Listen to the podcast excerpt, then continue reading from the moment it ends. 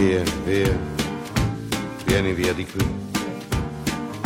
Niente più ti lega a questi luoghi. Questa crisi di governo ci ha presi tutti alla sprovvista, un po' perché eravamo ancora rimbambiti dalle vacanze, un po' perché in pochi giorni abbiamo visto succedere l'impensabile, dal discorso passionario in Parlamento del mito Giuseppe Conte all'avvicinamento tra PD e 5 Stelle. Ma quello che più ci ha sorpresi è stata la caduta rovinosa di Matteo Salvini e ci ha sorpresi perché ha bucato d'improvviso quella sensazione di infallibilità che il leader della Lega aveva saputo costruire intorno a sé. Per certi versi è uno shock che riguarda soprattutto chi si interessa di comunicazione, specialmente se digitale, perché è lì che Salvini, guidato dal suo Sherpa Luca Morisi, sembrava fino ad ora averle azzeccate tutte e anche chi non ne condivideva i modi o i temi non poteva fare a meno di invidiarne l'efficacia quasi mefistofelica. La bestia, dai, mi avete capito. La piattaforma di analisi del sentiment che avrebbe guidato ogni mossa social dell'ex ministro dell'interno e che sembra essersi inceppata. Le pagine vanno ancora forte, ma gli ultimi sondaggi Ipsos danno Salvini in calo di 15 punti sul piano della fiducia. Un tonfo tanto incredibile quanto l'era stata l'ascesa. Ma veramente la bestia ha chinato la testa o si è solo incagliata nei tornelli delle procedure parlamentari? Diciamolo, la bestia non è che l'apice di una certa comunicazione politica sui social, fatta di insulti, tifoserie e parole forti. Che questa tregua tra PD e 5 Stelle sia l'occasione per ripensare un po' tutto? Vedremo che dice Russo.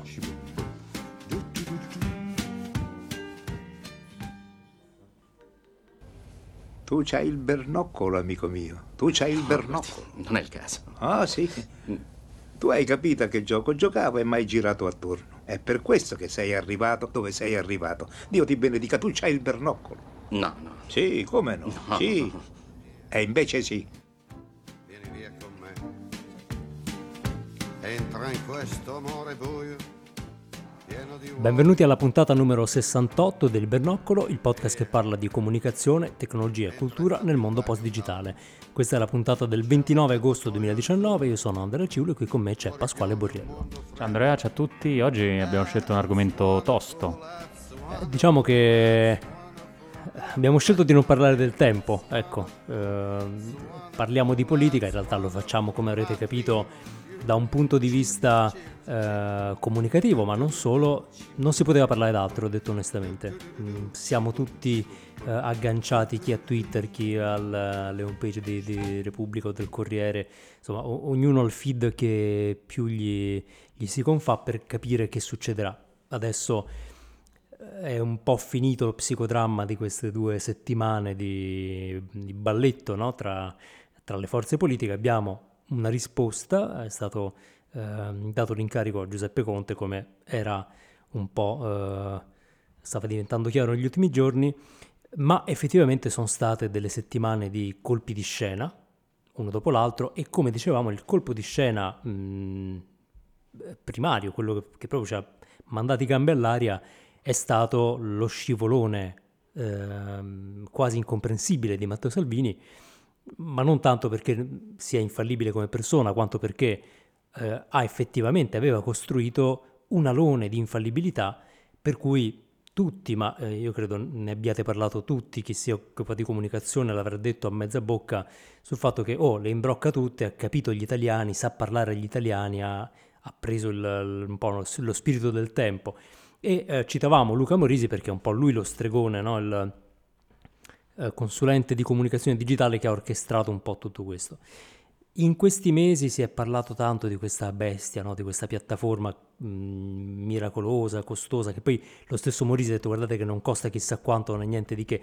E adesso forse ci crediamo che, che non sia niente di che. Ehm, Io ho una mia teoria. Allora, la crisi di governo c'è stata, era 20 agosto. Allora, allora, se- seguimi, seguitemi. La crisi di governo c'è stata il 20 agosto. Ora, notoriamente il 20 agosto non si lavora, no? Si sta in ferie. Luca Morisi parla di una piattaforma. Una piattaforma che vuoi vedere che gli è scaduto l'abbonamento alla piattaforma proprio il 20 agosto e Salvini è rimasto senza sentiment. Cioè è rimasto senza indicazione della piattaforma che è scaduta, Luca Morisi l'ha rinnovata in ritardo, nel frattempo era già arrivato Conte pronto a fare il bis e lui ecco là che non aveva più le info necessarie a creare il suo piano editoriale. Perché è tipico, no? Ti, ti scade il dominio quando, devi, quando stai in vacanza, non c'è l'IT, non riesci a rinnovare, ecco là carta di credito scaduta e va a trovare più Che è- i contenuti. È un ammonimento per tutti noi no? sul controllare tutti gli abbonamenti Eh, un agosto senza sentiment sarebbe una bella hit, secondo me, da, da mettere al papete. Comunque, eh, sì, ci, ci siamo tutti un po', mh, secondo me, chiesti, ma com'è possibile che questo sacro Graal, che, no, che, che tutti invidiavano, non abbia capito? Poi è vero che la crisi non è nata su Facebook, è nata da una manovra politica eh, forse un po' miope, no? Qualche calcolo sbagliato. Eh, ma infatti non è tanto quello, non è che eh, Morisi abbia deciso di presentare la mozione di sfiducia a Conte, no? quello è, è, il mondo reale e questo forse è un altro discorso che poi magari affronteremo, no? sulle differenze tra come ti va la pagina Facebook e cosa ti succede in Parlamento. Eh, però l'aspetto interessante invece eh, è quello che avrete anche eh, voi probabilmente visto mh, in questi giorni del sondaggio Ipsos mh, mm, più recente pubblicato se non sbaglio dal Sole 24 ore secondo cui ehm, la fiducia verso i leader è generalmente in calo eh, cresce quella verso il presidente Mattarella e verso, eh, verso Conte ma quella eh, nei confronti di Salvini è scesa di 15 eh, punti che è un crollo eh, vertiginoso considerando che doveva essere mh, l'uomo eh, allineato con il popolo, è una caduta molto veloce. Ora qualcuno faceva notare su Twitter che coinciderebbe con le prime notizie sul uh, Metropol, quindi con lo scandalo di, della Russia, che tra l'altro ci fa pensare che quindi al di là di tutto il rumore che è stato creato per uh, azzittire quella notizia, uh, effettivamente abbia fatto un danno. Eh, però ecco, adesso vedremo un po' quello che succederà eh, nel momento in cui Salvini non sarà più ministro dell'interno, cosa succederà alla sua macchina social e soprattutto abbiamo avvertito una forte scollatura tra la percezione che i social ci davano eh, del, un po' del supporto popolare, un po' anche della sua visione eh, e quello che poi succede nel mondo reale. Eh, è interessante per noi ragionarci perché credo si applichi un po' a, um, a tutti, anche le aziende che, che mm, hanno una certa percezione sui social eh, e poi si trovano a fare i conti con il pubblico reale. Sono due contesti un po' diversi, hanno delle regole un po' diverse. Ehm, c'è da capire, visto che eh, la bestia, o, o, come vogliamo chiamare forse la, lo stile comunicativo di Salvini era l'espressione di, di un trend.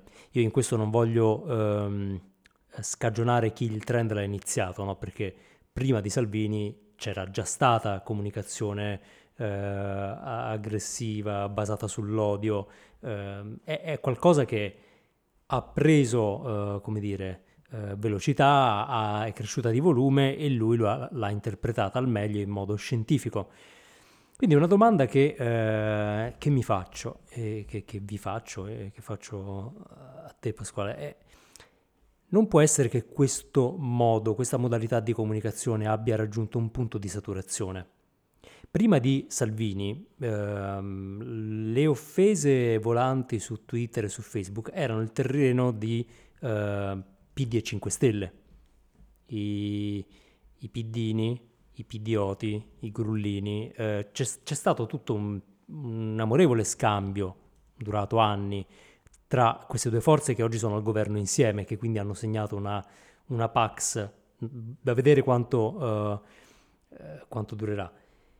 Eh, la bestia ha elevato a sistema questa bruttura, diciamo così. Mm, ci sono stati dei tentativi eh, di, di, contrastarla, ma eh, di fatto l'ha, l'ha interpretata, l'ha elevata, l'ha fatta sistema. Ora, il, la caduta di questo modello, sempre che sia una caduta e che non sia un, invece un, una giravolta molto furba, mi fa pensare eh, che, che, ci sia una presa di coscienza, perché anche 5 Stelle PD è evidente che ora sarà molto difficile per i sostenitori dei due partiti insultarsi a quel modo sui social, no? Perché che ti piaccia o non ti piaccia, i tuoi partiti stanno al governo insieme, quindi qualcosa, eh, qualcosa è cambiato. Eh, mi piace sperare che ci sia uno spiraglio per tornare a una dialettica un po' più, eh, un, un, po' più umana, un po' più eh, rispettosa.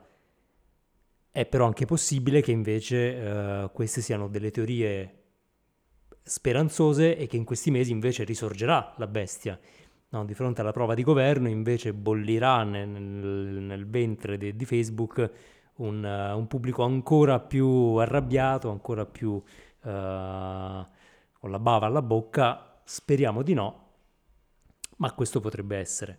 Um, ecco, di sicuro se vogliamo prenderne una lezione è quella a non interpretare, ce lo ripetiamo milioni di volte, dobbiamo uh, farlo a ogni elezione, credo, non interpretiamo i social come il paese reale e non interpretiamo i leader da come vanno sui social, perché il fatto che uh, Matteo Salvini avesse un buon social media manager non vuol dire che sappia navigare perfettamente una crisi di governo. E questo ricordiamoci che alla fine ancora, ancora ehm, le istituzioni sono regolate dalle proprie regole, non, non, da quelle dei social. E qui arriviamo a un altro punto che è eh, molto gustoso, che è Rousseau. Allora, eh, Conte ha accettato l'incarico con riserva, il che vuol dire che potrebbe dire no grazie. Tutti sappiamo che questa riserva è appesa al giudizio che darà Rousseau.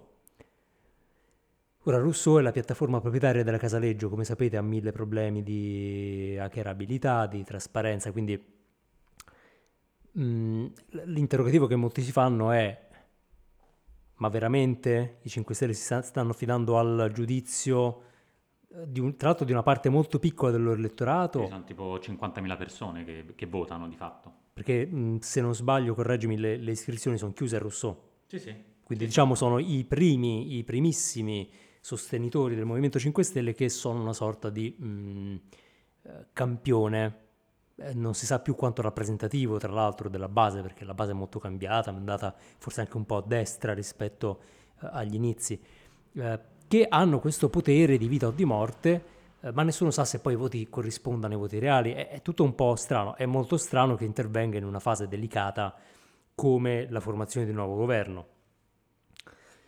Ora c'è chi dice che potrebbe essere eh, forse un canto del cigno per Rousseau, no? perché di fatto i passaggi in cui la base viene coinvolta sono sempre meno. Eh, siamo passati dagli streaming di, eh, di Bersani. notavo proprio questo, che non ci, non ci, sono state le consultazioni streaming, quindi l'innamoramento per le nuove tecnologie è come se fosse un po' svanito no?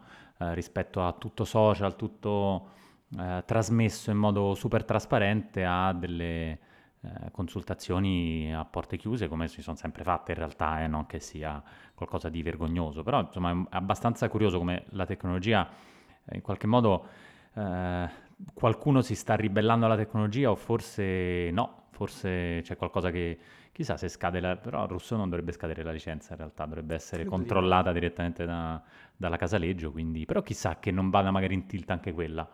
Ci sono sempre gli hacker russi sotto sotto, sotto no? Beh, di sicuro ehm, questo accordo creerà un po' di malcontento e probabilmente la piattaforma sembrerà sempre più una barzelletta, eh, nel senso che eh, chiaramente se le scelte vengono prese non guardando il volere della base, poi il fatto di far votare ogni tanto.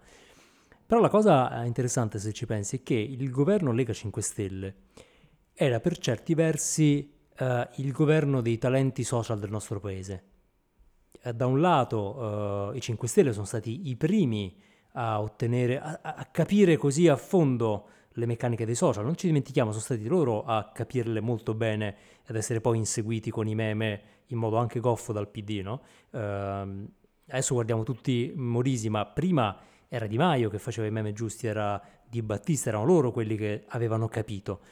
Uh, poi si è affiancato Salvini, anche lui ha capito, uh, adesso fa delle GIF eh, volendo molto divertenti se ci astraiamo dal contenuto, eh, ha sempre il contenuto giusto, tranne forse la foto nell'orto che era onestamente un po' imbarazzante, se non l'avete vista non la, non la cercate.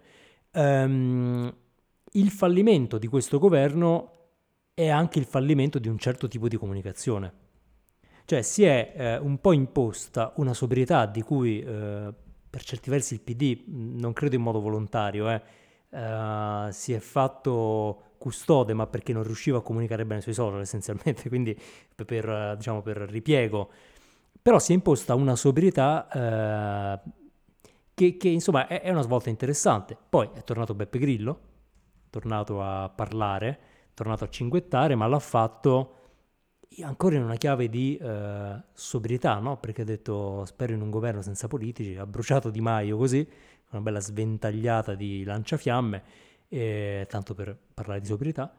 Ehm, però ecco, l'impressione è che ci sia eh, una, una svolta.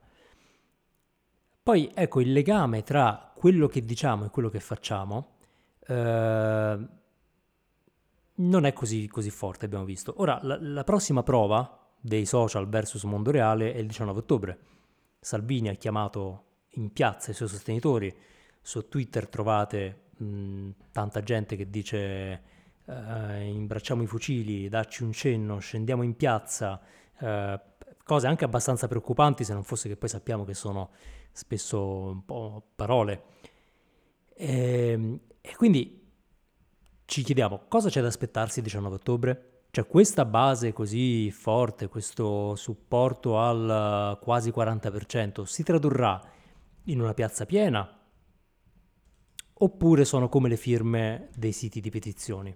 Cioè, noi stiamo misurando molto uh, Salvini da due uh, elementi, i sondaggi, i risultati delle europee che però sappiamo sono molto illusori, ne sa qualcosa Renzi, um, e uh, i social, no? I social sono 3 milioni e 700 mila fan su Facebook, risultati incredibili. Però vedremo perché a quel punto la piazza rimane l'ultimo baluardo del mondo reale. Perché il mondo reale è quello in cui uh, vai in Parlamento, quello in cui ti devi presentare al, al, Presidente e quello in cui i tuoi sostenitori si presentano o non si presentano. Io non, non, me la sento di fare un pronostico, mi ricordo che uh, diciamo, a, a, pochi giorni dalle elezioni europee, in cui poi Salvini andò benissimo, uh, ci fu l'appuntamento di Piazza Duomo a Milano, che fu mezzo flop perché la piazza era mezza vuota, abbastanza sorprendente se poi lo paragoniamo ai numeri che, eh, che ottenne alle elezioni. Quindi eh, 19 ottobre sarà un momento di controllo, un momento di verifica, cioè vedremo se, eh, se queste persone poi in piazza ci scendono davvero o se scrivono solo su Twitter, perché se tu hai milioni di persone che si agitano solo su Twitter, ehm, nel momento in cui piano piano il tuo carisma comincia a raffreddarsi, eh, le cose si mettono male. Lo dico collegandomi ad altri fatti che stiamo vedendo in questi giorni. Eh, il primo è di ieri eh, ed è la decisione di Boris Johnson di prorogare la chiusura estiva del Parlamento eh, inglese, di fatto prendendo una decisione che era stata presa prima d'ora solamente da Carlo I, che finì decapitato, come sapete. Quindi porta bene, diciamo. Porta, porta benissimo, però eh, all'avallo della regina Elisabetta eh, la chiusura del Parlamento chiaramente non è stata fatta per a dire prendetevi un po' di ferie in più, ma per impedire alle opposizioni di votare contro il no deal, quindi bre- la Brexit dura di cui Boris Johnson si fa portatore. Quindi essenzialmente di mettere il bavaglio al Parlamento per far passare la sua uh, posizione. Uh, sui social forse la reazione che ha fatto più rumore è quella di Hugh Grant, che non ha risparmiato uh, offese al, al premier inglese insomma con, con parole abbastanza dure, ma se avete visto, ieri c'era più di un milione di persone in strada intorno a Westminster per protestare contro questa scelta al grido di o hashtag Stop the Coup, una cosa che è montata in 5 ore. A me questo ha sorpreso molto, in 5 ore di fronte a un affronto istituzionale, un milione e passa di persone è sceso in piazza.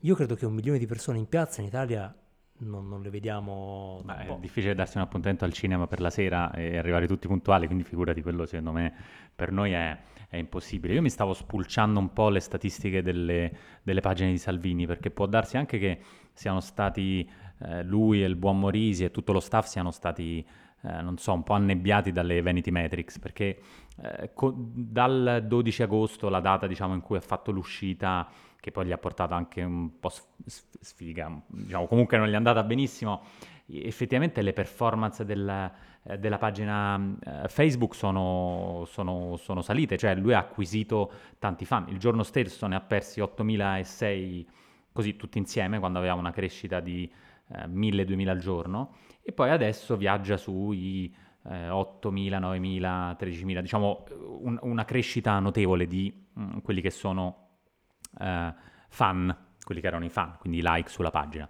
Potrebbe essere effettivamente un investimento, se mm, non ha finito i 49 milioni, diciamo continua a investire anche, anche su Facebook.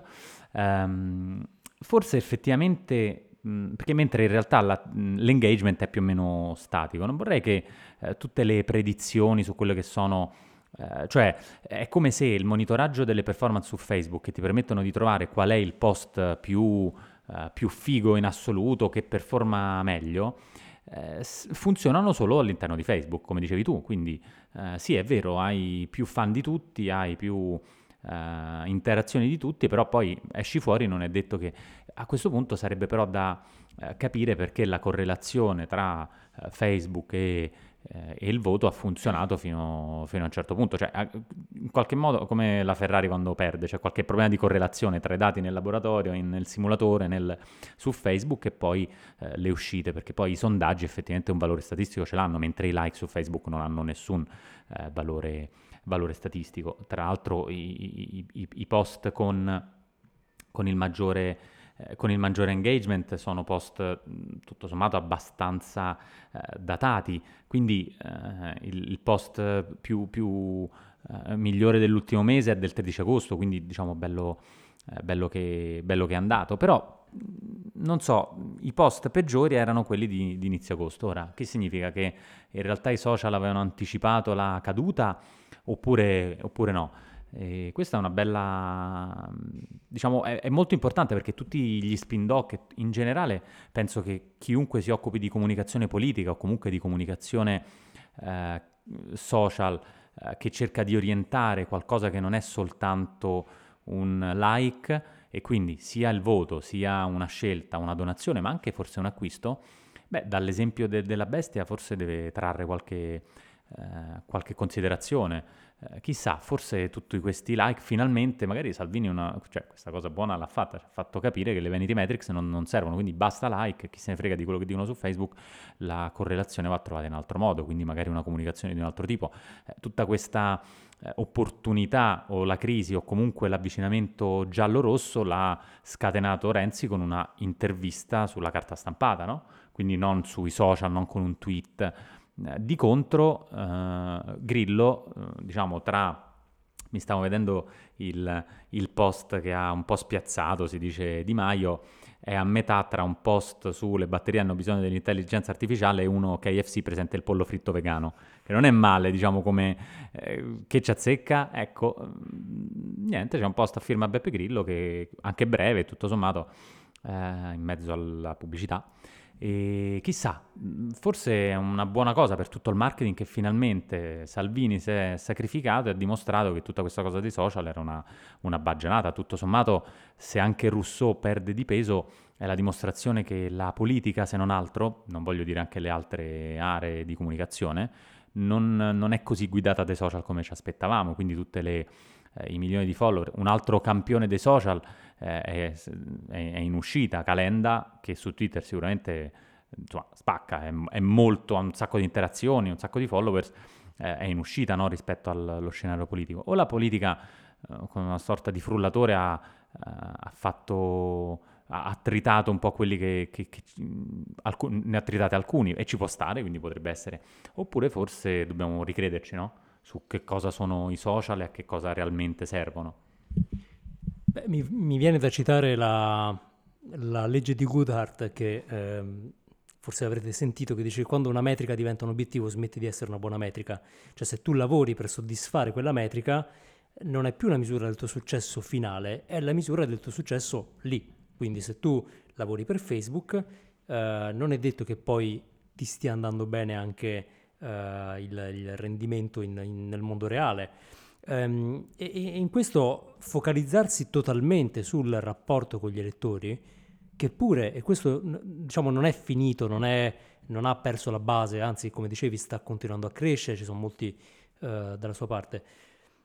Lo ha però forse, ha reso forse Matteo Salvini un po' miope eh, rispetto a quello che stava succedendo invece eh, nel mondo reale alle sue spalle, perché la manovra di Renzi diciamolo, è una manovra politica classica, forse democristiana, che non è stata fatta in due giorni, è stata studiata ehm, e soprattutto è stata studiata, ehm, questa è la cosa che mi interessa, un po' sul lungo periodo.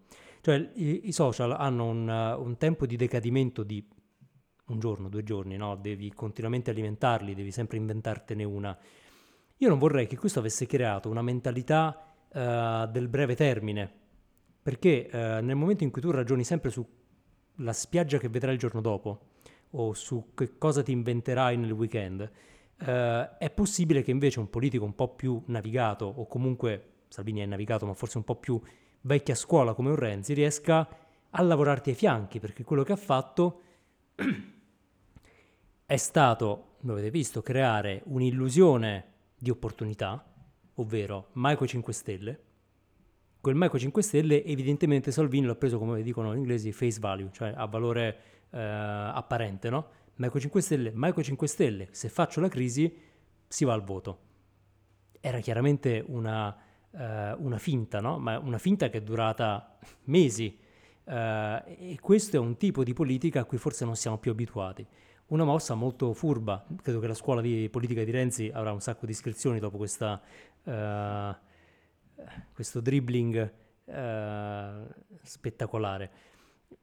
Quindi noi diciamo, vogliamo sempre pensare che poi chi funziona sui social sia un fine stratega, ma evidentemente non sempre è così. Dobbiamo forse distinguere un po' tra l'abilità tattica che spesso sui social paga nel creare eh, un successo nel news cycle quotidiano e un'abilità strategica di lungo periodo che invece eh, non necessariamente ottiene risultati oggi su oggi, ma che può costruire un po' eh, ogni giorno e poi portare a un risultato improvviso e inaspettato. Ora vedremo, adesso entriamo in una fase interessante perché avremo un governo facilmente attaccabile, um, con un aspetto però, noi sappiamo che Salvini ha rubato innumerevoli voti, voti ai 5 Stelle. Quindi buona parte della sua fanbase di Facebook sono probabilmente degli ex grillini, quindi persone abituate alla comunicazione sui social, eh, che hanno reagito bene alla sua comunicazione, che di fatto è uno spin-off di quella mh, dei 5 Stelle. Eh, oggi parte di quella base si rivolta contro di lui, quindi sarà interessante anche vedere questa dinamica.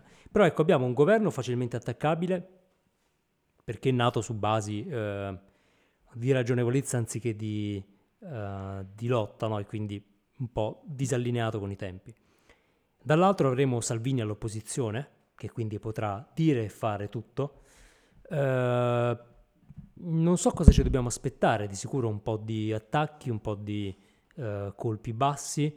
Um, mi ha stupito vedere eh, Salvini istituzionale nella narrativa di Morisi, cioè improvvisamente nei giorni della crisi lui era sempre in, al ministero, sempre in giacca e cravatta, alla sua scrivania, eh, un cambiamento repentino che però onestamente poi non so mi è sembrato anche un po' ingenuo, nel senso che allora prima ipotesi, voglio comunicare che non è vero che sono assenteista, ci sono, ma chi ci crede?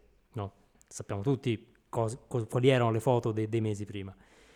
Uh, oppure un volersi accreditare come ministro per uh, restarci. Quello, quello Andrea è l'AB testing, che provi, fai una foto al papete, una foto è, vedi quale fa più Però like. sei in contemporanea. sì, eh, ma secondo me qualcuno c'è, se va a vedere qualche foto in contemporanea l'avrà postata, dal, dal mare e da, dal Viminale.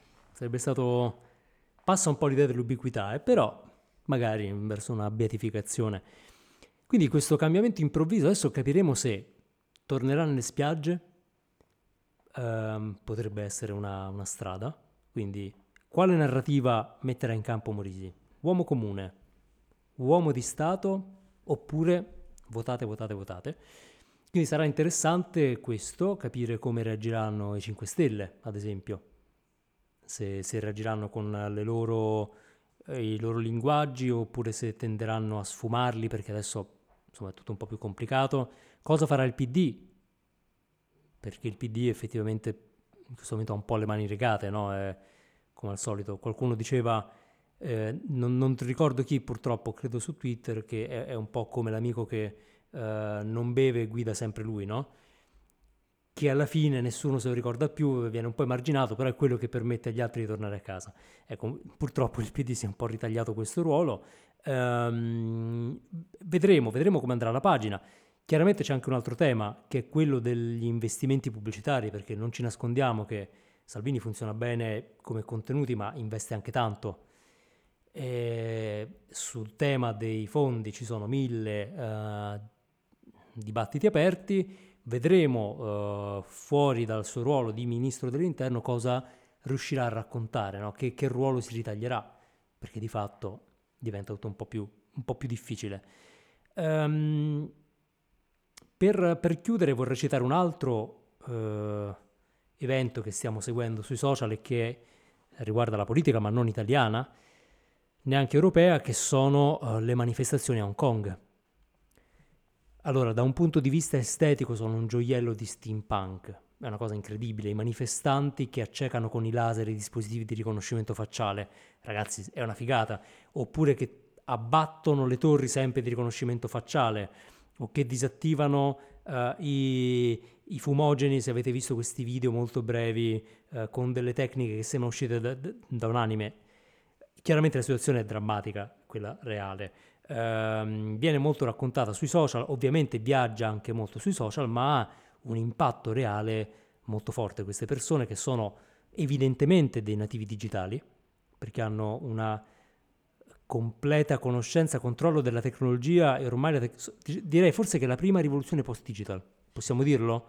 Uh, se, se, Piazza Tahrir era la prima rivoluzione social, questa è la prima post-digital perché uh, non si organizza solamente su Twitter, ma si combatte contro dei dispositivi di intelligenza artificiale. Sembra fantascienza, ma ormai è uh, sorveglianza uh, della polizia normale.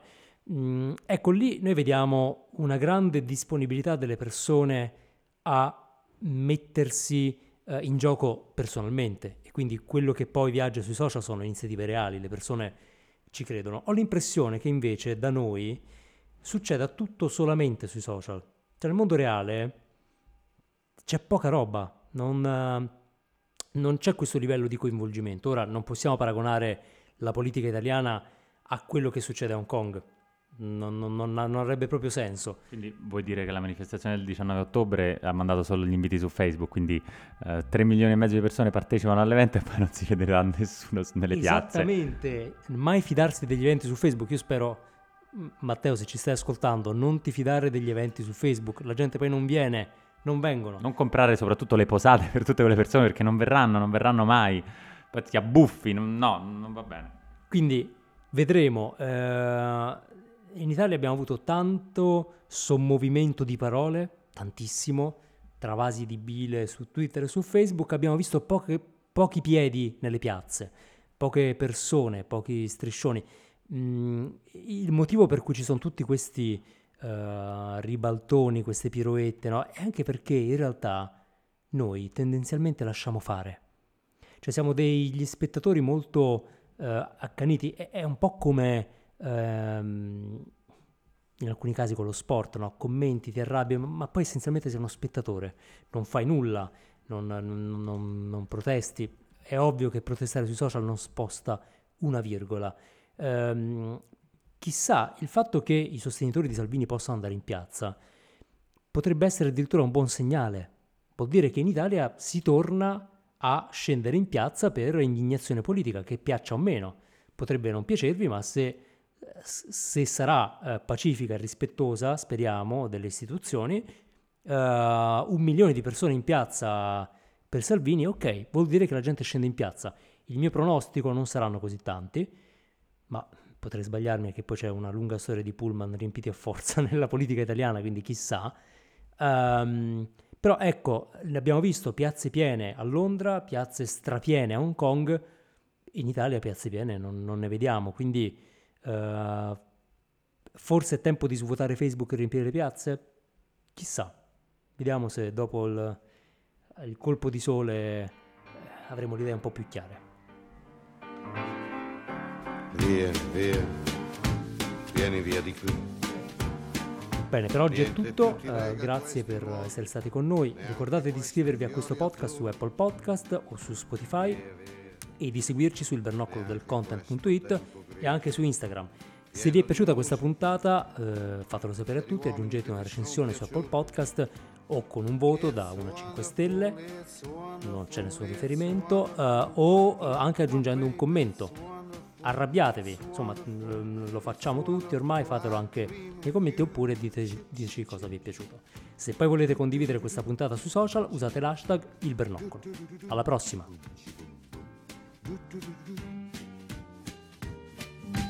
Via, via, vieni via con me. Entra in questo amore buio, non perderti per niente al mondo. Via, via, non perderti per niente al mondo.